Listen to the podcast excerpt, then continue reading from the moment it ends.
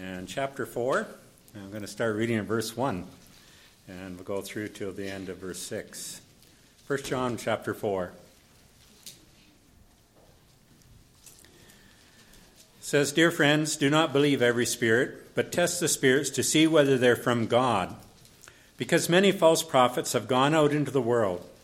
This is how you can recognize the Spirit of God. Every spirit that acknowledges that Jesus Christ has come in the flesh is from God. But every spirit that does not acknowledge Jesus is not from God. This is the spirit of Antichrist, which you have heard is coming, and even now is already in the world. You, dear children, are from God and have overcome them, because the one who's in the, you is greater than the one who's in the world. They are from the world and therefore speak from the viewpoint of the world, and the world listens to them. We're from God, and whoever knows God listens to us. But whoever is not from God does not listen to us. This is how we recognize the spirit of truth and the spirit of falsehood.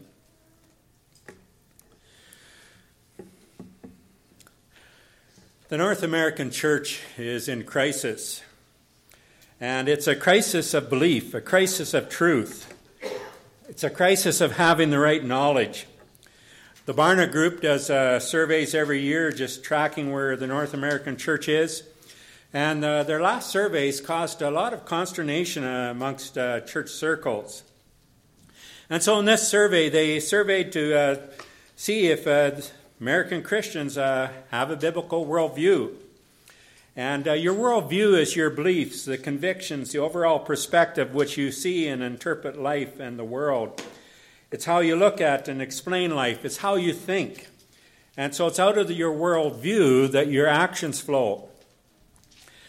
And so, of those, they, well, we're going to narrow the survey down because they did it of all people who say they're Christians, but of the group who say they're born again Christians, they found that only 19% had a biblical worldview.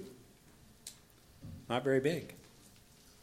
Only 46% believed in absolute moral truth, which means that 54% said that there isn't absolute moral truth.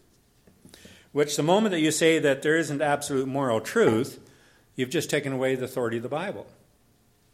Is that moral truth? Sorry. Is that the Bible moral truth? The Bible's moral truth. Yes. And uh, the word absolute is it's true in all things. And so 54% rejected that. 79% believe that the Bible is accurate in all its principles it teaches. 21% said they don't believe it's accurate in all its principles. But the problem with that is, of the 79, we'd say, well, that's 79%, that's pretty good. They believe in all its accurate, it's accurate in its principles. But that doesn't mean that they believe it's accurate in everything in the Bible, just in what it's trying to get across. So, for example, you could say that creation is not a true story, but it's trying to teach us a principle. And the principle is accurate. So there's a huge problem there also. Only 40% believe that Satan is real. 47% reject that you can earn your salvation through your deeds. So that meant that 53% believed that you could earn your salvation through your deeds. If you're good enough, they believed you could get to heaven. If you believe that, you're not even born again because you do not understand salvation. 62% said they believe that Jesus is sinless. And so that means that 38% believe that Jesus sinned, which then again makes him just a mere human. And how can a sinner die on the cross for your sins? He'd have to die for his own sins, and that'd be it. 93% believe that God is the all powerful, all knowing creator of the universe who still rules today. But still, there was 7% of those who claim to be born again who do not believe that God is all powerful all knowing who rules this universe. And it was found that the younger the person being surveyed, the less likely they were to have a biblical worldview. In fact, the youngest of the adults rarely possessed a biblical worldview. And yet, out of all of that, only 19% would hold to all of those truths. amongst those who say they're born again. But the picture is even more grim amongst pastors because pastors are responsible to teach a biblical worldview, but it was found that only 41% of pastors held to all of those. And that's the senior pastors. When it comes to teaching pastors in churches, only 13% of them held to all of them. When it comes to children and youth pastors, only 12% held to all of them. And when it came to executive pastors, only 4% of executive pastors held to all of them. It was found that pastors tend to blend ideas from a variety of worldviews. And George Barna, after the survey, he made the comment he says, The culture is influencing the church more than the Christian churches are influencing our culture. When Christians do not hold to the right beliefs, the church ends up in crisis. It actually means that there's a lot of people who claim to be born again. They're not really born again because they do not believe certain key beliefs, which lead to salvation. So we're in, you know, we're in a crisis of truth. But uh, actually, the church has always faced a crisis of truth. Even the first century church faced a crisis of truth. And that's what John is addressing here is that first century crisis. Uh, they didn't know what to believe. So many of them. Because the first century was a mix of Western and Eastern religions. They had many gods to worship, both Roman and Greek. They had mystery religions, which promised them uh, secret knowledge. Somewhere in the church we're teaching dualism. That and what dualism is is they were saying the body, all matter, anything that's created, that's physical, is evil, but the spirit is good. And so they taught that your body is evil, but your spirit is good. And they would take that two different uh, directions. Some groups took it, well, my body is evil, my spirit is good. Uh, well, then it doesn't matter what I do. I can go out and sin and do whatever I want with my body because it doesn't affect my spirit.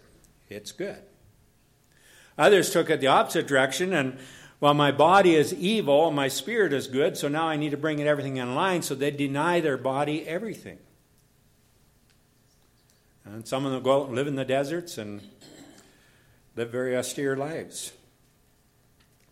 And so they went all sorts of different directions, but behind much of it was they were teaching that light is knowledge. You have fellowship with God through knowledge, and we have secret knowledge that brings you into fellowship with God.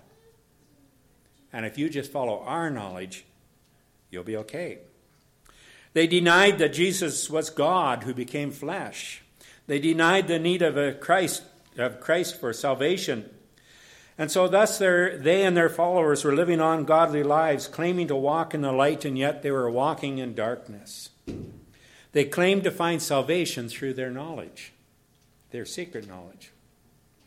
And many of the early Christians were being drawn into this, and they were being drawn away from the truth. And so, it was a battle for the minds. And that's a big purpose why John is writing this book. Because Satan knows what you believe impacts your behavior, it impacts your life. And so John is addressing that. Because if you're going to have fellowship with God, you do have to believe certain things. You have to come and accept certain things. For example, to say, as they, some of those teachers were saying, that Jesus didn't come in the flesh, or to say the opposite, that Jesus in the flesh wasn't God, then no, you cannot believe that and be born again. And you do not have fellowship with God, no matter how much you claim it. So, John is, uh, begins the book. He's trying to teach correct doctrine right from the beginning of the book. He's trying to teach that Jesus is the word of life. Jesus is the eternal life. He is the life that was with the Father from eternity past, forever. And he did take on flesh and he did become one of us. This is the Jesus that we proclaim, he's saying. There is no other. This is the truth that we must accept if we're going to be in fellowship and walking with God. And so he uses certain words over and over message, truth, commands, word, obedience Jesus is the word of life who gives us life, who's to be obeyed. He is the truth. He is the word from the beginning. And so in chapter 4 here, as I read from 1 to 6, he tells us to test the teachers. And we should always be testing our teachers because some of them may be false teachers. And how are we to test them? We're to test them against the revealed Word of God. The message, which he says has been from the beginning. And so John tells them to listen to the apostles. He says in verse 6 We are from God, and whoever knows God listens to us, but whoever is not from God does not listen to us. This is how we recognize the spirit of truth and the spirit of falsehood. And so John has an answer to this crisis of truth. It's very simple. Number one, know the truth, know the right beliefs. You need to know what is truth. If you don't, you're easy prey when falsehood comes along. It's knowing the right truth that guards you.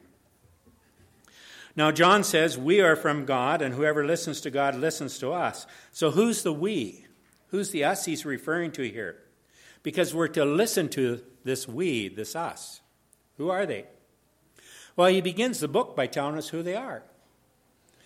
He says, This is what was from the beginning, which we have heard, which we have seen with our eyes, which we have looked at, and our hands have touched. This we proclaim concerning the word of life. The life appeared, and we have seen it and testified to it. And we proclaim to you the eternal life which was with the Father and has appeared to us. We proclaim to you what we have seen and heard, so that you also may have fellowship with us. And our fellowship is with the Father and His Son, Jesus Christ. We write this to make our joy complete. Complete. This is the message which we have heard from him and declare to you. He keeps using that word we over and over there. Who's the we? The we is the group of people who saw Jesus in the flesh. They walked with him, they touched him, they listened to him, they spent the time, they were taught by him. They got the message directly from Jesus. Who are those? It's the disciples, the apostles. And so John is saying that if you want to test what is true and what is not, you test it according to what we, the apostles, are teaching, because they got it directly from Jesus.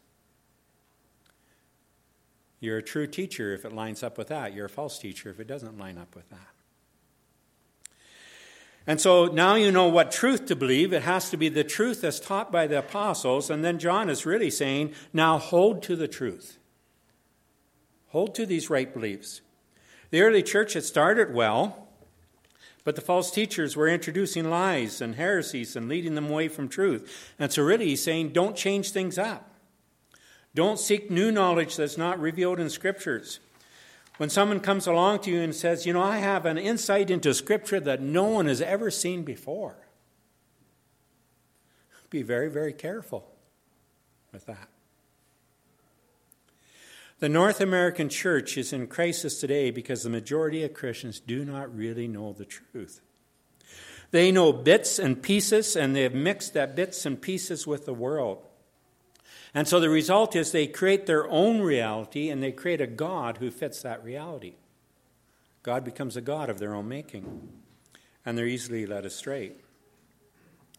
And so John is telling us here, he says, Christians in fellowship with God, they know the truth as taught by the apostles, and secondly, they hold to the truth as taught by the apostles. That's necessary for being in fellowship with God. So, why is this important? Because you are what you believe. So, I want to go away from John for a while here and just show how this works. Here's how it works we all begin with an acceptance of a core reality or truth. You can have many of them. It may be some experience that's happened to you, something that was taught to you. It can be real or imagined, it can be truth or a lie. But the point is, you've accepted it as a truth. You've accepted it as a being real. And whatever you accept there at the core, in the end, determines your life. Because what happens when you accept something as truth in your life, you will now develop other beliefs around that truth. And you think they're true also. Out of those beliefs, we now will form our values. What we think is good, what we think is important. And our values will shape our behaviors. So let me illustrate how this works from real life. True story. Many years ago, a farmer told me this story from his early years. And back then, farming was done by horses, and he had a horse that uh, would, at a certain gate, would always balk. And one day he was on a stone boat. A stone boat is just two logs with boards across it, and he was standing on there and he was driving this horse. And the horse came up to that gate and it just balked there and it would not go through, and he couldn't make it go through. And finally, out of patience and growing angry, because this had happened many times, suddenly he had a brilliant idea. It was almost lunchtime and he knew that his wife would have a pot of potatoes boiling on the stove. And so he put a glove on and he went and grabbed a hot potato and he went back to the horse and he lifted the horse's tail and he shoved a hot potato under the tail. And of course, the horse's instinctive reaction is just to clamp its tail down on the potato. And he said it was a wild ride. That horse bolted, it was a runaway. There was no controlling or stopping that horse. Now he had a different problem. Every time he came up to that gate driving that horse, that horse would just suddenly just run through it or race through that gate. And he said, I never could break that horse of racing through that gate. It always ran.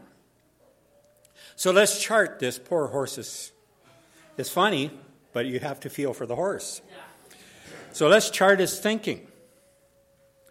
Reality. It really happened. A hot potato was put under my tail when I balked at this gate.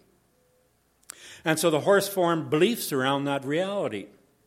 And so my belief that is what is true is that every time I balk at this gate, a hot potato will be put under my tail. And so I've formed some values out of that. And what I think is good and what is important, because that was so painful, I value comfort now. I value never experiencing a hot potato under my tail again. And so, what do I do now? How does that shape the behavior? If I run through this gate every time, I'll never have a hot potato under my tail. Therefore, I'll always run through this gate. Now, did the horse consciously think it through in this way? Of course not. Yet the process did work its way out through its thinking and behavior.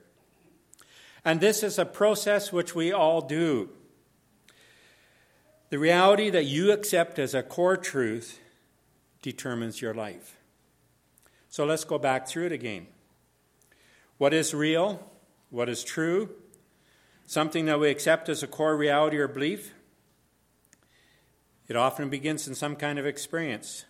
Again, it may not be true reality, it may not be truth, it may be a lie that you accept. But the point is, you've accepted it as reality. You think it's truth.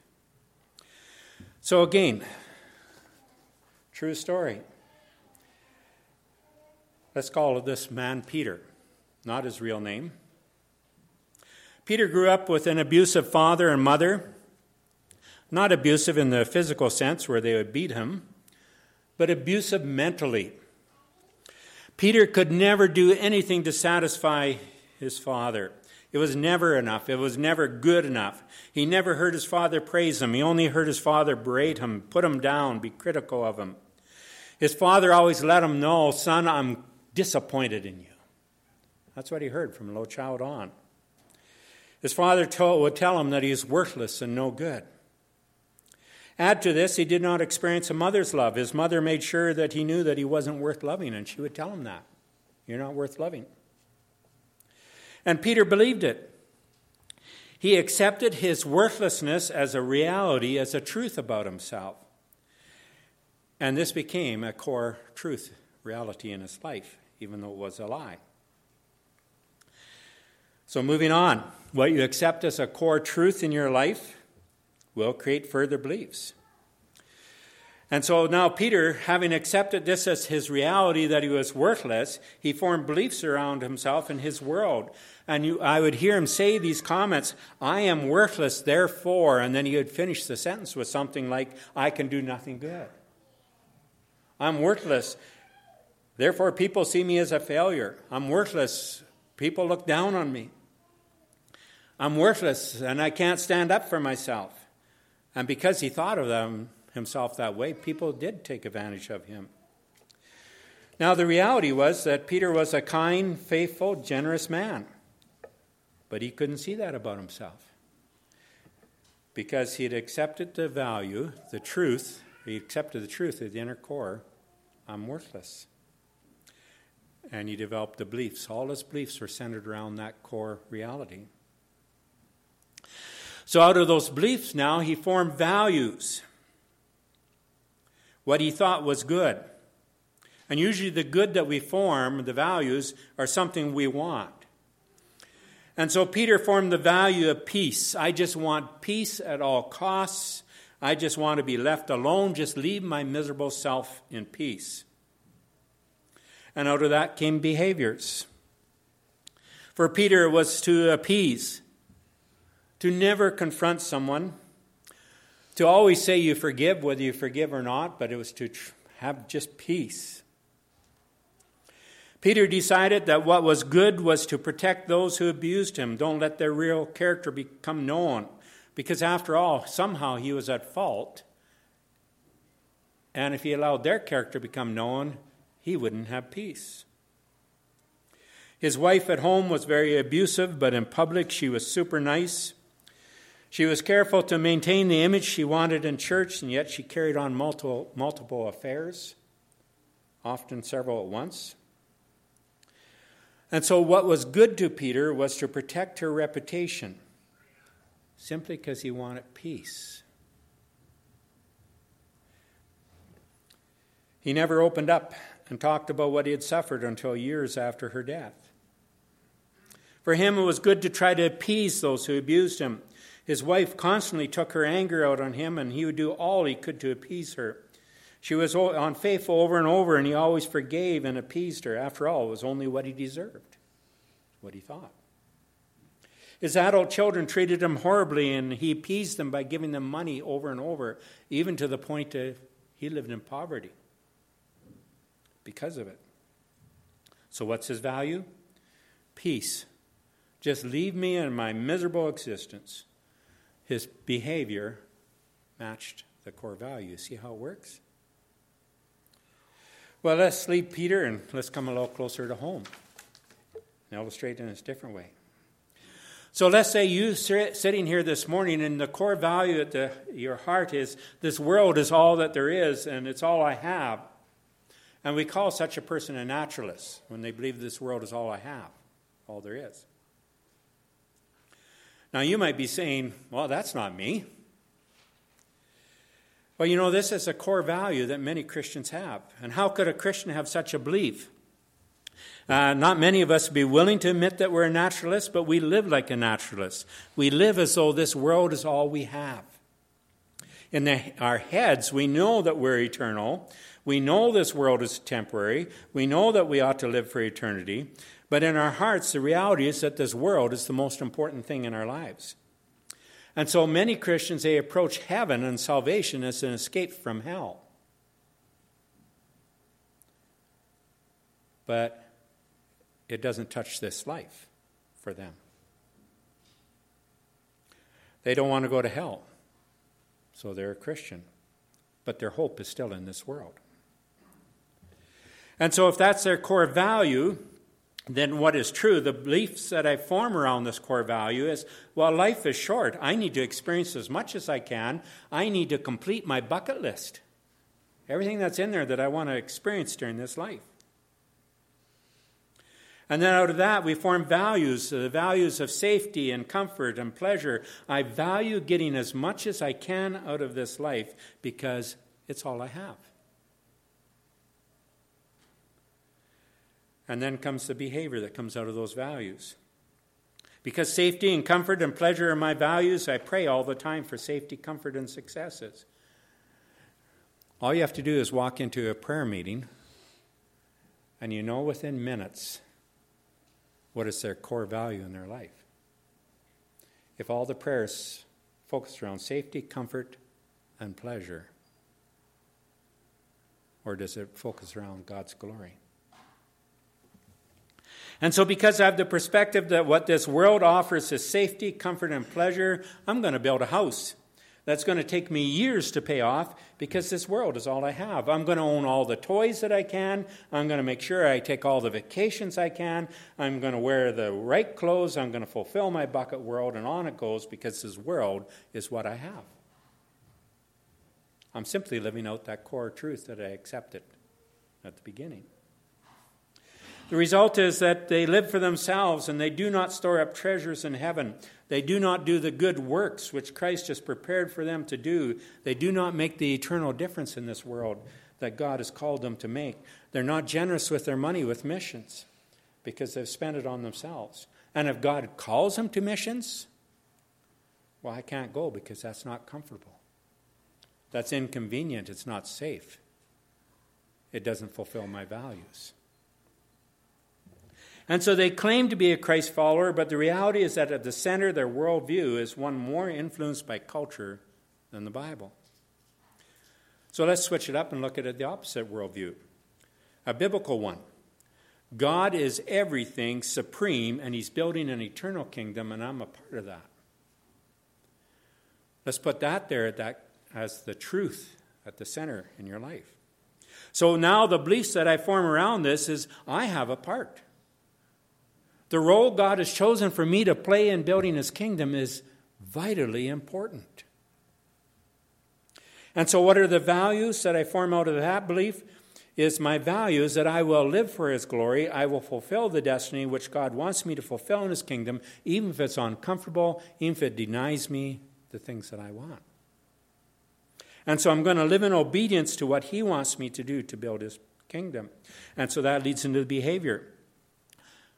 I behave in such a way that the ultimate thing is God's glory through my life. Thus, I'm going to share the gospel. I'm going to pray for boldness. I'm going to give to missions. I'm going to go if God calls me. My prayers reflect not safety, comfort, and pleasure, but God's glory in these situations. One pastor illustrating it this way, he said, If you didn't pray for revival this week, you don't have a prayer problem you have a worldview problem. If the sum of your prayers are for safety, comfort, and protection, you don't have a prayer problem. You have a worldview problem. It's vitally important what is the truth that you accept at the, at the core your heart.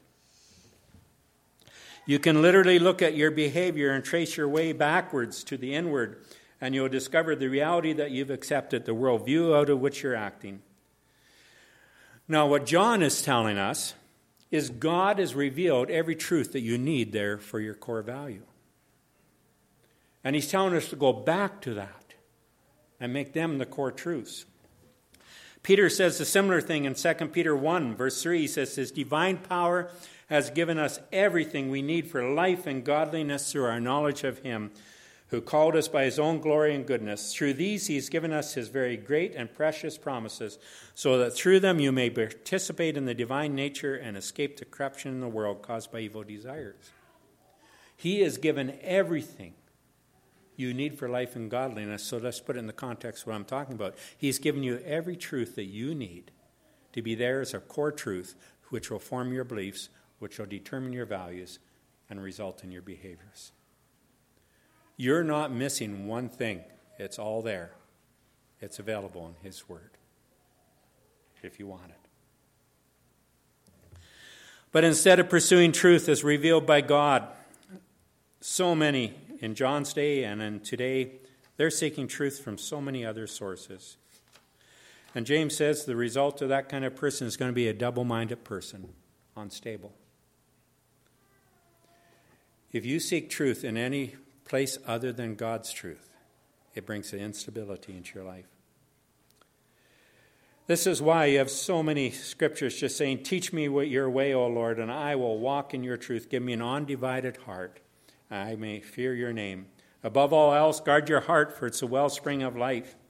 Jesus, if you abide in my word, you truly are my disciples. You will know the truth, and the truth will set you free. Where we have to go back to. Let me illustrate this from World War II. Sometimes the best way to catch is just stories. In World War II, the Germans knew that the Allies were going to be attacking. They would uh, try to invade uh, Europe. The problem was they didn't know where. And they knew they had to determine where. If they could determine with certainty where they could fortify, they could put the majority of their forces there. And their problem was while they had perhaps the world's best army, they were on the top of the game as far as technology. Um, they had a coastline to defend all the way from Norway through France. And it was too much. To try to defend that entire coastline would just spread them way too thin. And so they had to determine where the Allies were going to attack. Now, knowing this, the Allies on the other side, they set up an elaborate scheme of deception. they set up whole army divisions that were fake, tanks that were simply balloons, dummy soldiers. They set up an elaborate system of information being exchanged by radio, all in code, but they allowed the Germans to crack the code, so the Germans were listening in uh, on all the planning. They set up a whole system of spies who infiltrated the German spy system, who allowed themselves to be recruited by the Germans, and the Germans thought they were loyal to them. Now, these spies simply fed all this information that the Allies wanted, and fed it to the Germans. And the Germans thought they were getting truth. The Allies called this the Operation Fortitude. And uh, by the time the planning was done, the Germans thought they knew everything that there was to know about Operation Fortitude. Part of the deception was that the Allies were going to send an invasion force, uh, force to the beaches of Normandy. But it would be a fake invasion to draw the Germans off there, and the real invasion was going to come somewhere else. The Germans even uh, came convinced they knew when this was going to happen. The Allies were so successful in planting this deception into the hearts the minds of the Germans that the Germans had they accepted this as truth to live by. It was unshakable reality. So on the night of the invasion, the Germans were relaxed. The invasion wasn't going to happen yet. They knew that. And they knew where it was going to happen. So General Rommel, the night of the invasion, he went home to his wife's birthday party. General Dollmann went off to another location to conduct a war game practice to hold off the invasion where it was really going to happen. The other generals had left that day for other things. Hitler threw a party until 2 a.m., finally got to bed at 3 a.m. During the night, uh, the German intelligence began to pick up information of a mass movement happening in the Allied forces. But they hesitated to wake up Hitler because they were so sure of the Allied plans. By 6 a.m., the Allies were attacking on the beaches of Normandy, and the Germans were quickly in trouble. And help was close, but they didn't send it because they needed to keep the help where they knew the real invasion was going to come. They knew that this was just a diversion, or so they thought. Hitler didn't wake up until 10 in the morning. By then it was really too late, but when the news came to Hitler, even he wasn't concerned because they knew that this was just a diversion and the real attack was coming somewhere else. And they were prepared for that. By the time they understood that they had been deceived, it was too late. And that's the picture of what Satan is trying to do in your life. He's trying to plant truths, realities into your heart as core truths and realities. And he's hoping by the time you wake up and understand, it's too late. He's brought destruction. And so, my question is where are you going for your core truths? Because they form your life. Now, John says Christians in fellowship know where to find the truth. And they hold to that truth. Peter says that his divine power through the scriptures has given everything we need for those core truths. You've been given the weapons you need to fight with. And so, truth, when you have accepted those lies within, when truth begins to replace those lies that are at the core of your being, you're on the path to freedom, and not until then. You know, I've heard so many Christians, say, sit and pray, God, give me freedom. Freedom from some sin. And they want God just to work a miracle and you're just free of it. And God sometimes does that. But that's not the normal path for us. God is saying the answer's already there. You need to go and discover the lie that you're believing and replace it with the truth. And when you know the truth, it'll set you free. The last time I talked to Peter, he was an old man and he was just waiting to die. He wanted to die because he saw heaven as an escape from those inner realities which had, he had followed all his life and caused him so much suffering. His inner reality of worthlessness, it was a lie that he never conquered. He always believed it as truth. And he saw heaven as the escape. And that's sad. Because he didn't need to spend an entire life following a lie that he'd accepted as truth. For every reality that within that is a lie, there's a God truth waiting to set you free. Christians in fellowship know the truth and they hold to the truth. It'll make all the difference for you. Let's pray. Father, we just thank you for the truth that you've given us. There's nothing missing in your word. You've given everything we need to form the truth that's at the core of our being, to set us free, to help us to live successfully in the light of eternity, to help us to live a life that brings you glory. I just pray that you'd give each one of us here this morning an understanding of this process in our lives. I pray this in Jesus' name.